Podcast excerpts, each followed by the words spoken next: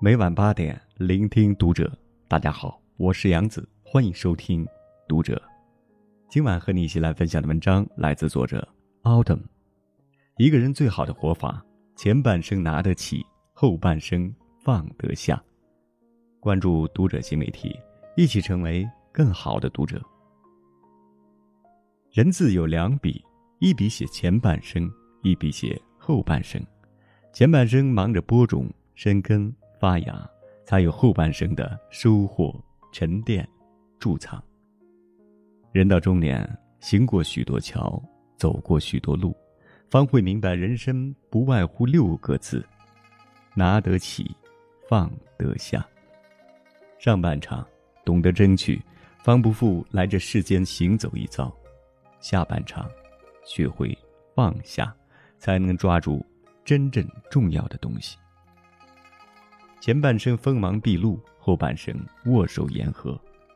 有人说，人生就是一场西游，上半场和下半场看到的是不同的风景，也有着截然不同的心境。少年时，我们都是孙大圣，锋芒毕露，桀骜不驯；渐渐的，我们都变成了沙僧，温和内敛，云淡风轻。五十岁这年。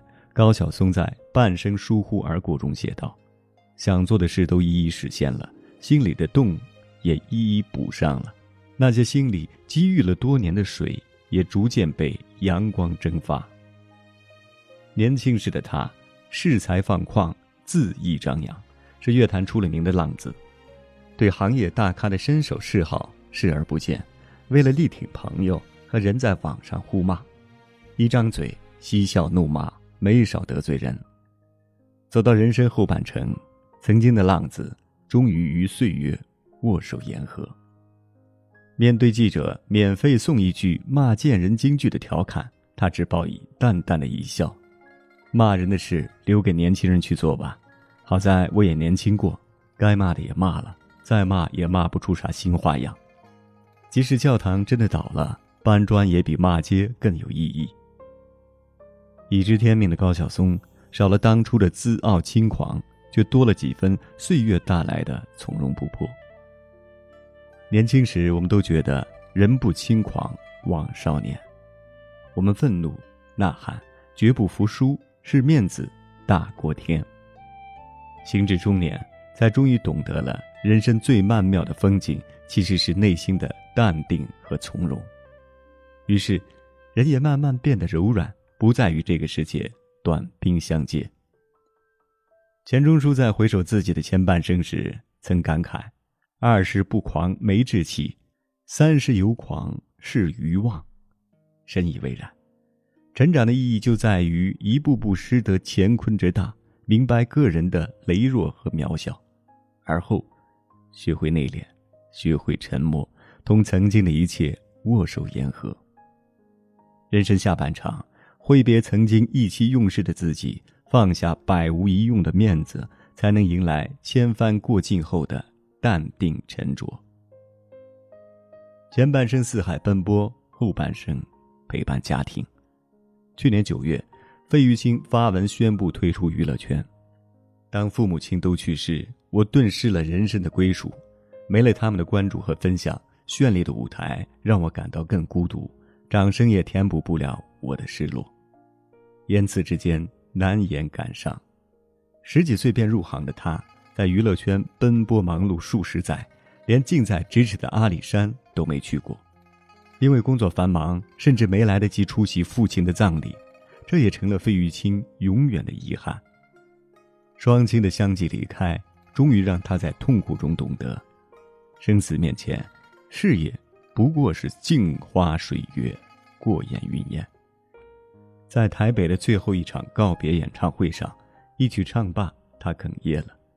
今晚之后，我会退得干干净净，不管日后任何事情召唤我，我这永远不会再出现了。为了弥补过往的遗憾，他选择了离开，留出更多时间陪伴年事已高的姐姐。人生这场马拉松，为所爱之人拼搏，一直是我们竭力往前的力量。可一路狂奔的我们，很难意识到，于家人而言，最重要的不过是久一些、再久一些的陪伴。正如坐拥亿万身家的 Facebook 创始人扎克伯格所说：“一个人真正的成功是陪伴家人。当你老了，回首一生，会发现真正重要的，并非手里的财富，而是那些错过就不在的记忆。生命来来往往，来日并不方长。”那些前半生错过的，后半生记得补上。前半生奋力拼搏，后半生善待自己。前阵子老友聚会，服务员过来问我们要白酒还是红酒，一行人异口同声的回答：上一壶白开水就好。看到小姑娘一脸懂了懂了的神情，众人不禁相视大笑。网上流传着一句话。一个人不再年轻的标志，就是身边随时携带的保温杯。每个中年人都一边默默接受了这句调侃，一边在保温杯里泡上了枸杞。前半生仗着年轻，吃吃喝喝，觥筹交错，愿意为了签一单生意喝到胃部抽搐，愿意为了赶一个项目熬整个通宵。人到中年，目睹过身边生死的更迭。自己的经历也大不如前，方才明白，人生的破产往往不是败于千金散尽，而是败给了透支健康。有时候，不得不相信，只有病痛和死亡才是最好的鸡汤。网上一位程序员分享过他的故事：从刚进公司起，他一直是最拼命的那波人，上班十年，加班熬夜已经是家常便饭。他从未觉得身体有什么不妥。有一回，连续通宵三天后，他突然脑袋一昏，晕倒在浴室。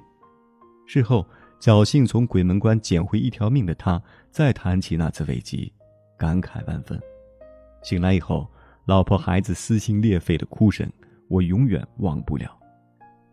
这场突如其来的病也改变了他的世界观。从医院回来。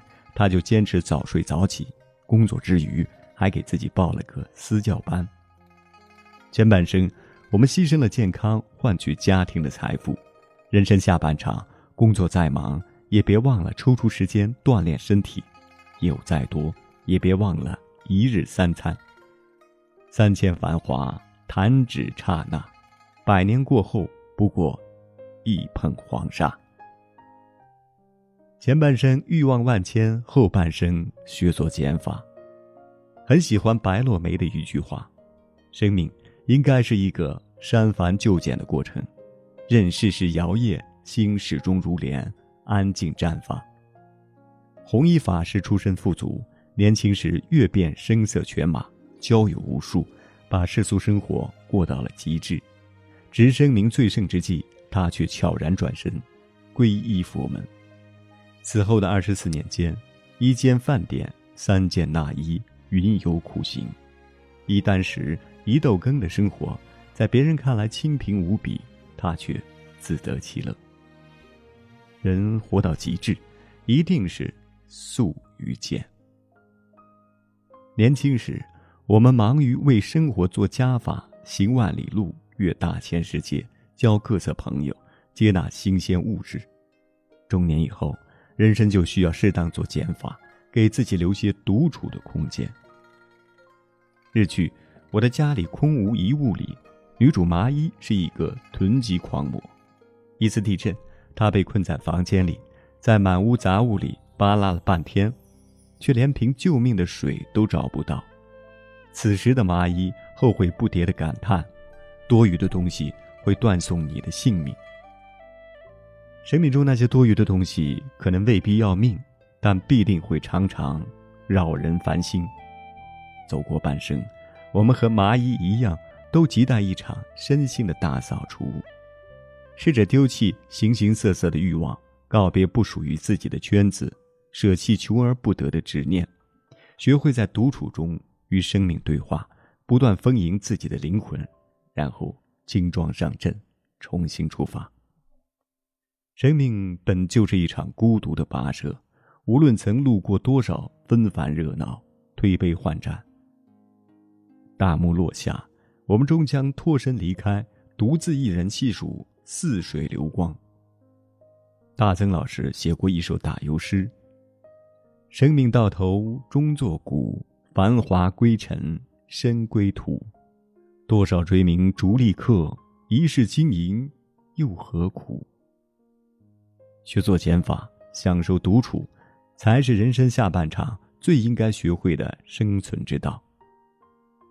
前半生拿得起，后半生放得下。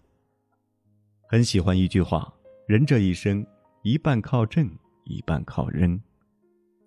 年轻时不知争取，注定庸碌；中年后不懂放手，皆为困兽。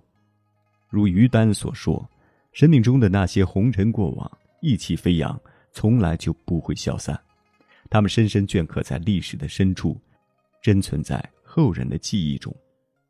我们用整个前半生去拿起，也将用全部的后半生去放下。人生下半场，越走越少的是时光，越走越长的是智慧。前半生拿得起，拿的是一种气魄和责任；后半生放得下，放的是一份智慧与从容。上半场不缺鸿鹄志，于滚滚红尘中。尽情摸爬滚打，后半场留一份燕雀情，笑颜一蓑烟雨任平生。俯仰无愧天地，内心自在安然，如此才是一个人最好的活法。